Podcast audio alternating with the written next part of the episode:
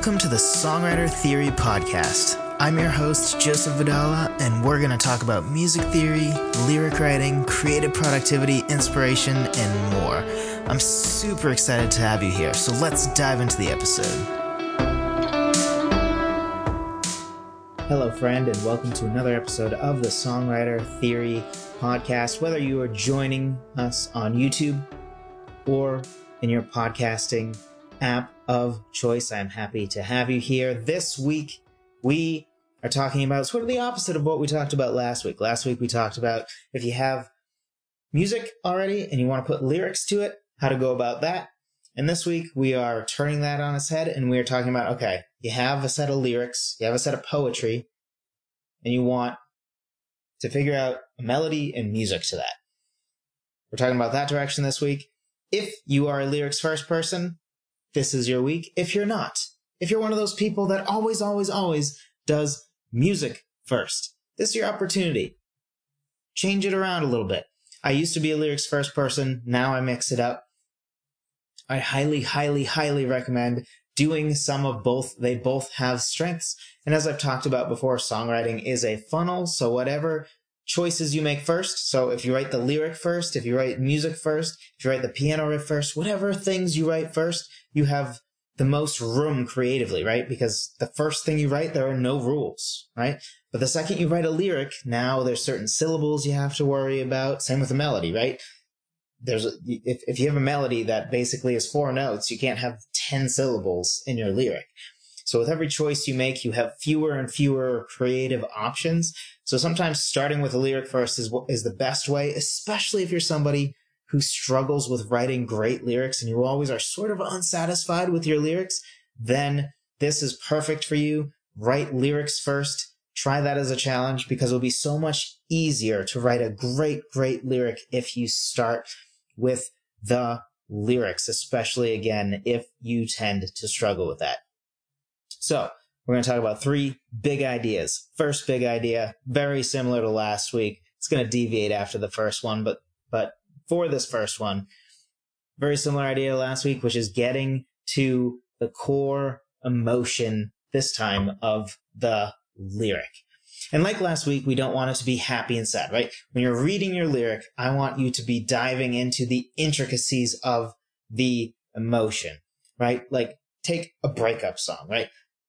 A breakup song can have a plethora of different emotions, right? The idea of like breakup song equals sad. Like Probably, but there's a bunch of different connotations, right? There's the bitter aspect of sad, right? That's when that's when you're angry at the person for breaking your heart. There's the wistful side, right? That's the you know, I've lost you and oh, I wish for those days back, right? Those are two completely different things.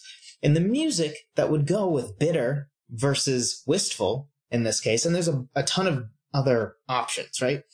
But just to take these two, for example, right? The music and melody should be very, very, very different. So the key here is to really dive in and figure out specifically, precisely what those more specific emotions are that are in your lyric. This is very important. One way that I like to do this that I think makes it easier. Talked about this before. One of my favorite tools when I'm writing a song is going to Google image search. And I will search to try to find art and pictures that very much convey and, and, and just, just are packed with the same emotions that I feel with the lyrics, right? Because sometimes it can be hard to just look at lyrics, no matter how good lyrics are. Sometimes there's just a part of your brain that, that, that is very visual, right? So visual arts have a way of bringing certain emotions to your brain that sometimes written arts can't do quite as well. Or just if you can have both, right? If you can have pictures to look at that evoke an emotion and you also have words, even better, right? Like the more the merrier.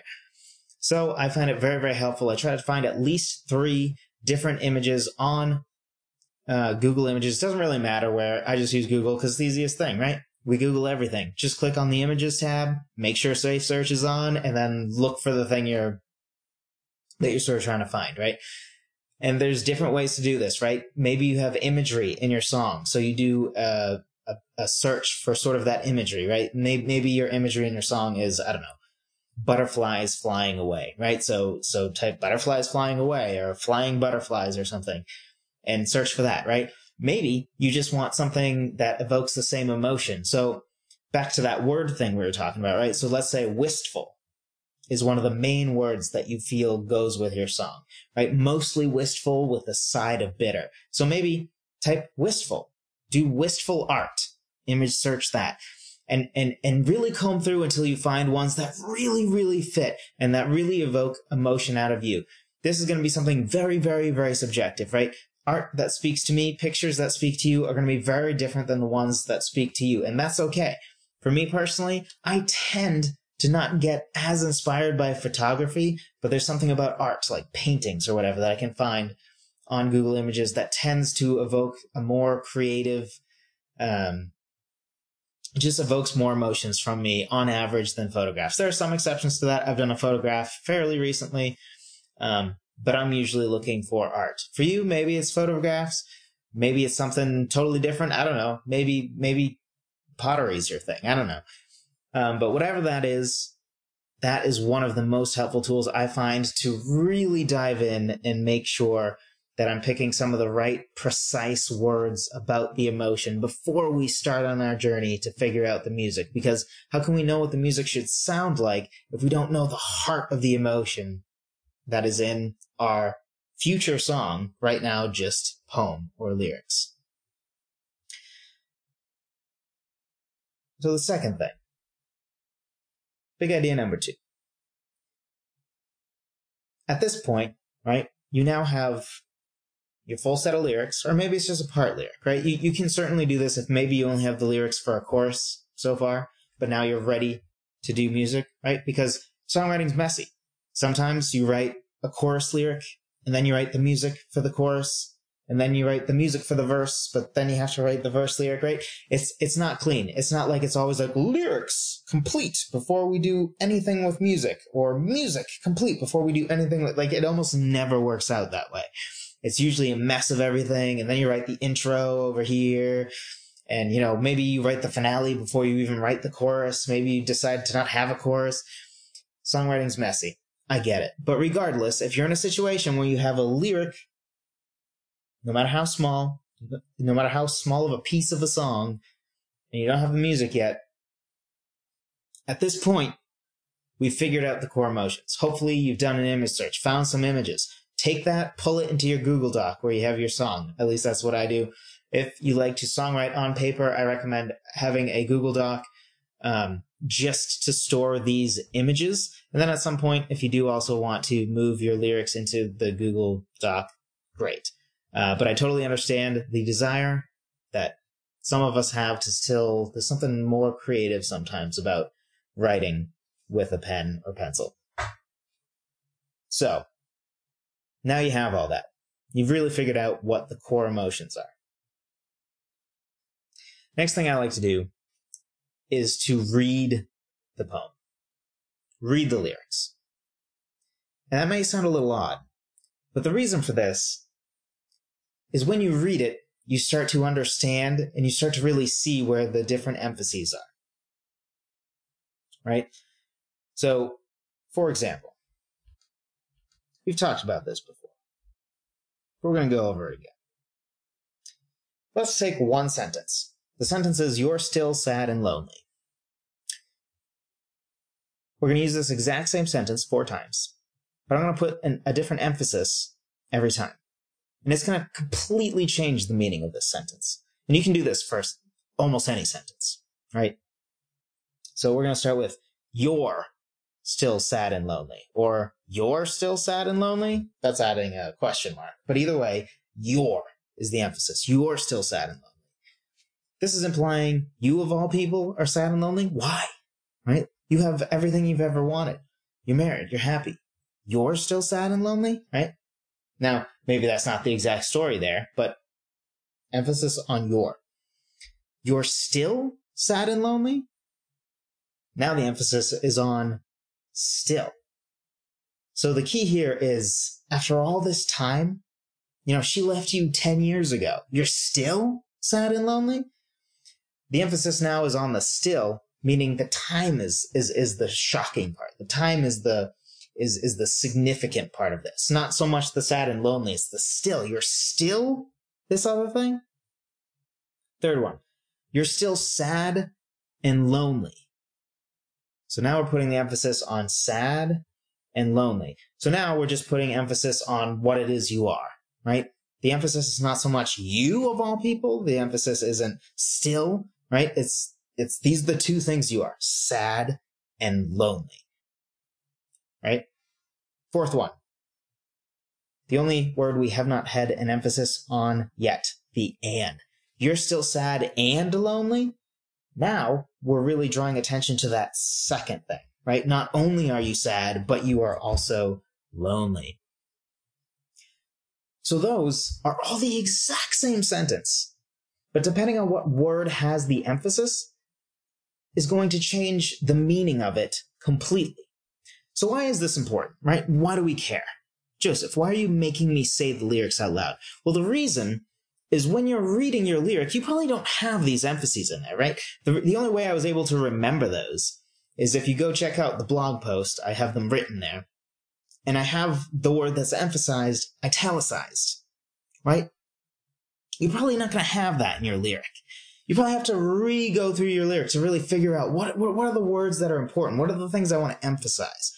And when you speak the lyric, that's really going to come through. You might not get it right the first time, right? But as you as you really speak it, you'll you'll start to realize here's where the natural emphases are or here is where I should emphasize instead because I as I'm reading this, I'm understanding the emotion of the lyric and I'm, and I'm now picking the right words to emphasize.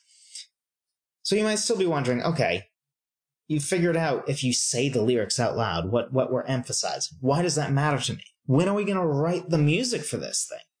Well, the first thing here is the direction I'm going. The direction I'm going is that we're going to be writing the melody first. Now, the reason for this is because I think that with very little exception, the melody is much more important to your song and is much more important to the emotions of your lyric than anything else. It is, it is more important the melody is more important than the chord progression. It seems to be a thing, especially for beginner songwriters, to be really obsessed with chord progressions. And I understand. But you're putting the emphasis on the wrong thing.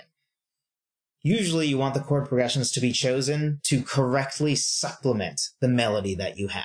You don't want to have a chord progression that forces a melody necessarily. There are definitely exceptions to this. Like I said, I'm all for always change it up, do different things, experiment, because that's what's going to keep your creativity fresh, right? If you write a bass line first for the first time, your song is going to come out a little differently than usual. That's a good thing. But in this case, we have a lyric first approach, right? We're already, we already have a lyric. We already have a poem. So we really, really, really want to take this opportunity to drive home the lyrics, right? We have this great opportunity to have a great lyric melody pairing. So we really want to attack that melody first. So Let's dial it back. Okay, Joseph. You're telling me where you're going, but but but what does this have to do with me saying the lyric out loud? Well, this next step after saying the lyric out loud is singing it.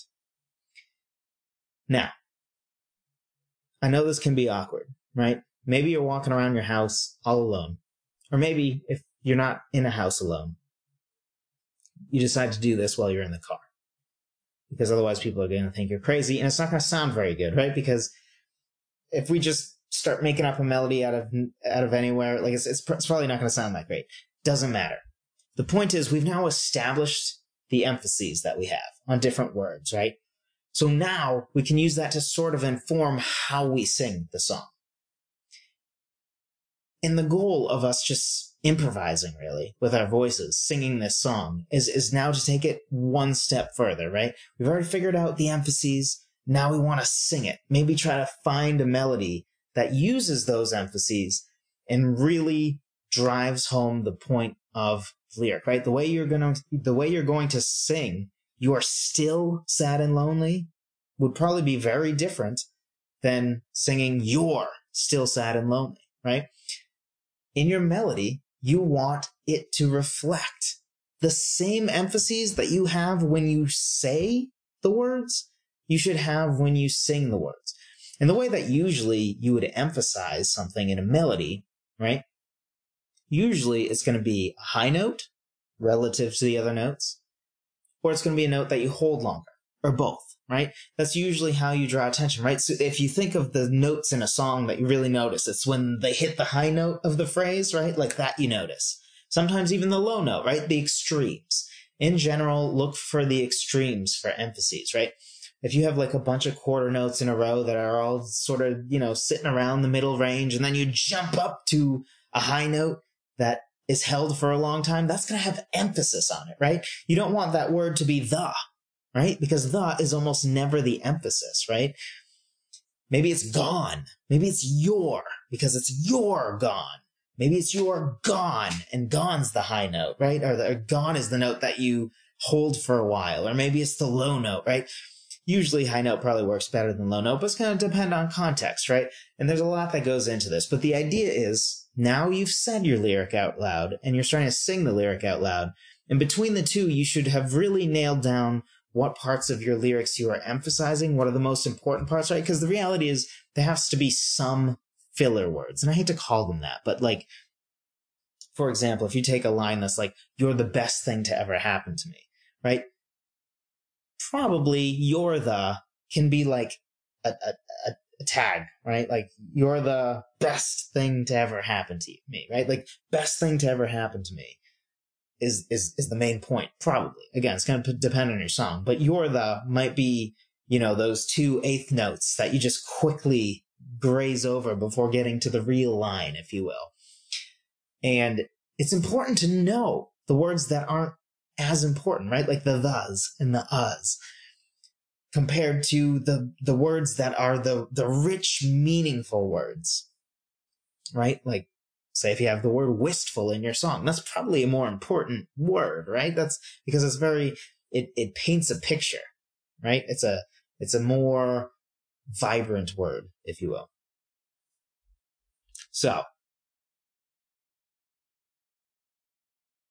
at this point, you've now at least started to improvise with your voice, to start to create a melody.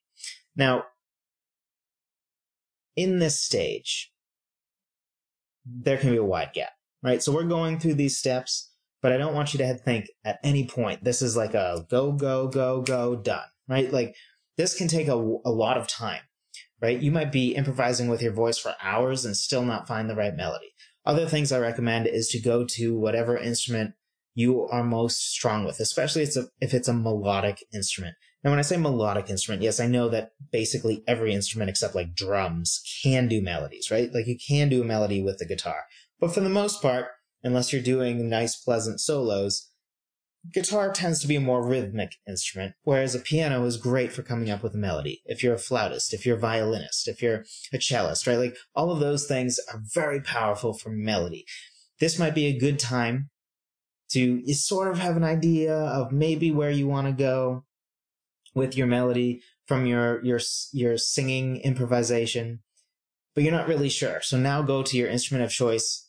Piano is one of the most powerful in my opinion. It's definitely my favorite instrument to go to to really nail down a melody. And honestly, you can even skip that singing step if you'd like for now and do your figure out the melody from your instrument first after you've already figured out your emphases by saying the words. You can do that first because sometimes it's easier to, to come up with a melody when you're not having to improvise and try to stay in the same key naturally, right? Like it's easier to do that when you can visualize it on a piano or some other instrument. So you definitely can do that.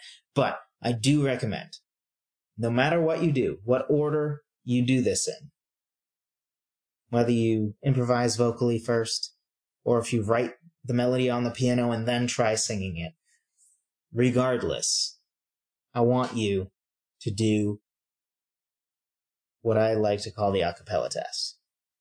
And this is a test where you, th- you, you close your eyes and think to yourself, okay, I'm going to just sing this melody with the lyrics? And can I visualize a sea of people, right? An audience. The lights are down. And this is going to depend on your genre a little bit, but especially if this is a more ballad type emotional song, this is going to really, really help you. Imagine all the lights being down. All the lights are off. People are, you know, holding their cell phones, waving them back and forth with the lights, right? And there's no instrumentals. It's just you in the dark, besides those lights they're waving back and forth, and the audience singing along, all a cappella, the melody of your song. Does it evoke, does it have everybody singing along because it so strongly evokes the emotion of the lyric?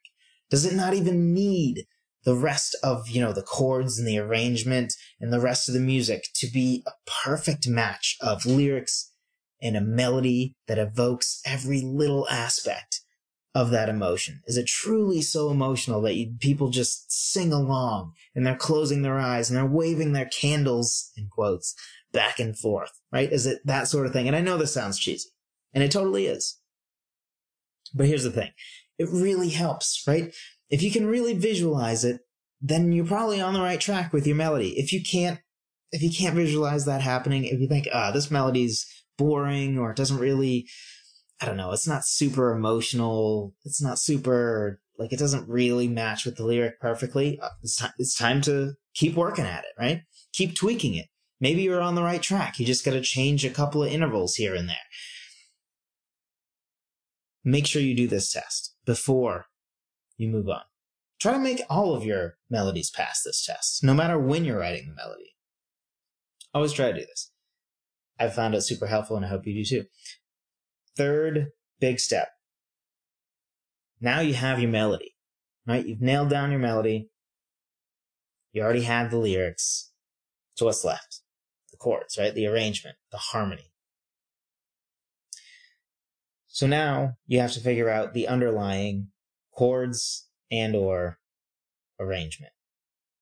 So the first step to doing this, right, is you need to figure out, okay, what, what notes are in my melody? Let's say in this example, that you haven't actually gotten gone to your piano yet. You haven't gone to your cello yet. You don't really know what the notes are. You've just been singing randomly and you've locked onto a melody. It's time to go to your keyboard. It's time to go to your piano. It's time to go to your guitar, whatever instrument. Or maybe if you have perfect pitch, you don't even have to. Even better. Um, but now your job is to figure out, okay, what notes are in my melody? Because if you know what notes are in your melody, that's how you can figure out, okay, now I know what key this song is in. And if any of this is confusing you, link in the description. I have a free guide on uh, the four pillars of music theory that every single songwriter really, really, really, really needs to know. Go pick it up, totally free. It will make everything that I'm about to say make much more sense. You will know all of the things you need to know to figure out what I am talking about right here. So let's say, for example, you have a really boring melody. This might not be a boring melody for the record, but I just picked an easy example for the sake of illustration. So you have the notes E, D sharp, and A in your melody, right? From that, even though it's just three notes, you can actually figure out what key it is. So, first of all, D sharp. D sharp is in the keys of E, B, F sharp, and C major right? And then the relative minors, but we're just going to worry about majors right now. But then there's an A, right? And an A would be sharp if it was in the key of B, F sharp, or C sharp. So that leaves only one of those first four I mentioned, right? E. And then if we take it a step further, so really two notes alone, you already know you're in the key of the E major, or its relative minor, which would be C sharp minor. But also, E would be E sharp which is really an F, but uh, in, within the context of the key, we'd consider it E sharp. Um, in F in the key of F sharp and C sharp. So even with having the E, we knew that it wasn't the key of C sharp or F sharp or F sharp. So we already knew that it was either the key of E or B, right? And that D sharp just confirms, okay, we're in the key of E major. Again, relative minor would be C sharp minor. I assume based on uh, your song, you probably already know whether it's going to be major or minor because you have a whole melody, you have a lyric. So I assume you know. So just by knowing what notes you have in your melody, you can figure out what key you have. Okay, why is the key important? Well, the key is important because now you know what chords you have to work with and the job of each chord, right? So you know, okay, we're in the key of E major. So my one chord, my powerful chord, my home chord is E major because we're in the key of E major, right? And then we know that, um, you know, we have, we have A would be our four chord, right? An A major chord. And then we have a B major chord would be our five chord because those are our two other major, I was going to say major chords that are also major chords, but like the most often used chords in a key, right, are one, four, five, and six. So now you can just easily figure out what those are, right? E, A, B, and C sharp. C sharp being the minor one, because you know, you know you're in a major key. Based on that, you know the one chord is major, the four chord is major, the five chord is major. And then you know the sixth chord is going to be minor. You also know the two and three chords will be minor. And you know your seventh chord is diminished. You also know that the seventh chord is usually not super useful in a major key. There are exceptions to that, but for the vast majority of songs, you're not going to use that. But three and two chords are very useful and can really help separate your songs and make them more interesting than usual because there are so many songs out there that are boring and just use one, four, five, and six. To be clear, I am not saying that songs that use that are boring. It is perfectly acceptable to have as as few as two chords in a song. You could probably even pull off one chord for an entire song if you arranged it interestingly enough. So I'm not hating on that. That can be awesome and well done. I have plenty of songs that just use two or three chords. But it needs to be for a reason, and you don't want to be trapped only doing those. And especially if you're starting with chord progressions, which I don't recommend you do most of the time, but if you do, it can be really easy to get caught in the trap of like, well, what's a common chord progression? One, five, six, four. And then you build a song off of that, which is a really bad way to build a song once in a while, fine. But if that is your habit, please, please don't do that and let this podcast be an inspiration to you to write the lyrics first, then write the melody, and then figure out the right chords. So, anyway, rewind. Where are we? So we figured out what key we're in, right? We know we're in E major in this example song.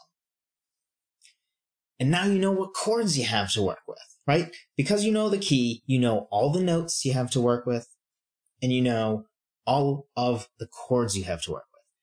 So you know, for example, if you have a G sharp in your melody, you think, okay, I know that the G sharp is the third of the E major chord, which is the one chord. So if you want that G sharp, maybe it's your high G sharp, right? You're nailing that G sharp.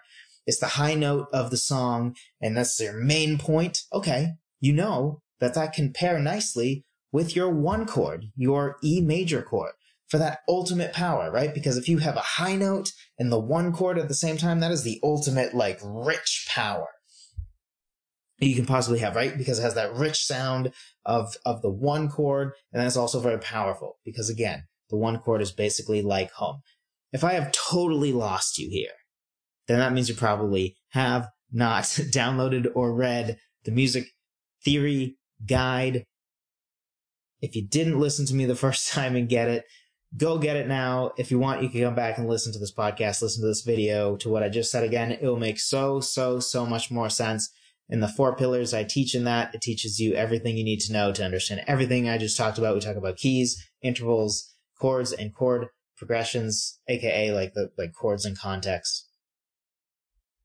So there's definitely some nuance to figuring out exactly what chords are the right chords or best chords, I should say, to pair with your melody. There's a whole trick to that. We can have a whole nother podcast and video on that. We don't have time to go through exactly that today. Just know that generally, as a general rule, say you have a phrase that has three notes, whatever, like if there's two of those notes that are in the same chord, that's probably your chord, right? So if you have let's say you're in the key of C and your melody goes G, F, E.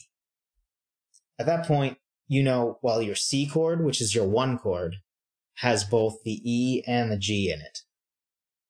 And then that F note was the one you were sort of passing through. So it makes sense to emphasize the first one and the last one, which is G and E. You also know your three chord, your E minor chord, is also has those two notes. You also know that your A minor chord, your sixth chord has those two, right? Because an A minor chord is an A, C, E. I'm sorry, doesn't have those two. Don't know why I said that.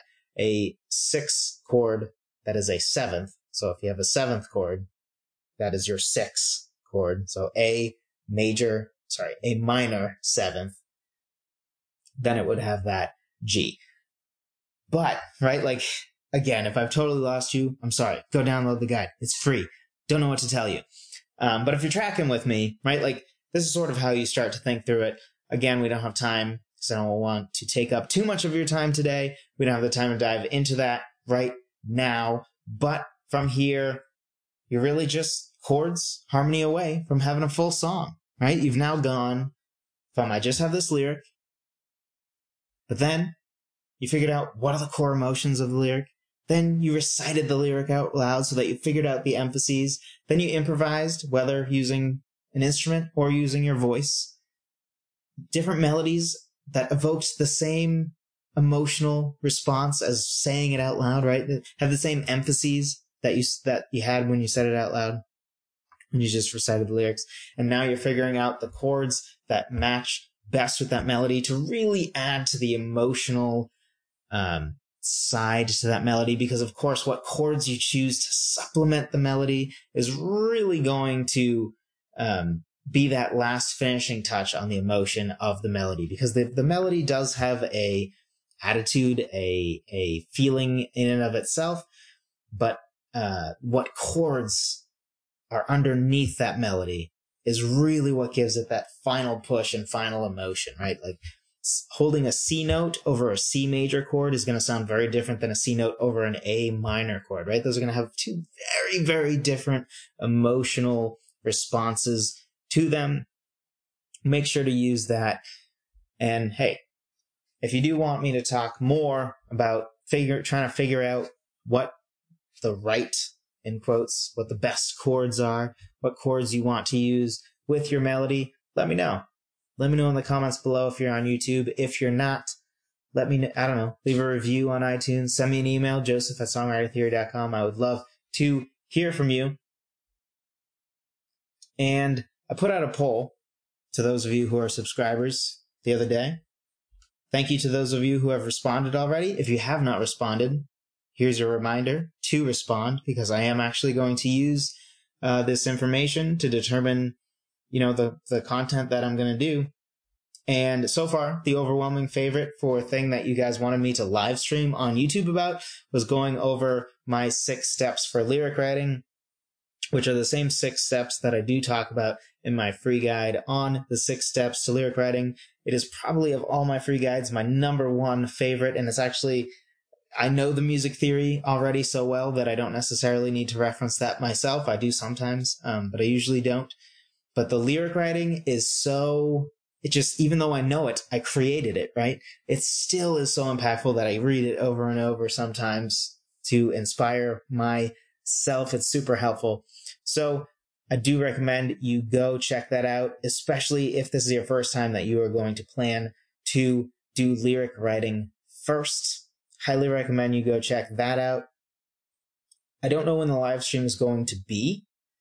Uh, I might put out another poll, not sure to figure out best time, but my thought right now is probably a Saturday morning. Um, but I do plan to do a live stream. I will be sure to let you know via podcast and I will also send out an email when that will be. But the first one will definitely be going through my six steps for lyric writing. I'll be sure to break down each one. We'll go through some examples. I'll try to find uh, lyrics that I'm currently working on that are in different stages so that I can really show you some of those steps in real time.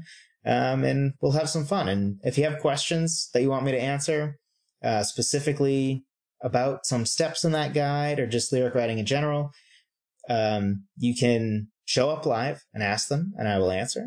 Or you can shoot me an email, or if, if you're on YouTube, drop a comment below and ask your questions there.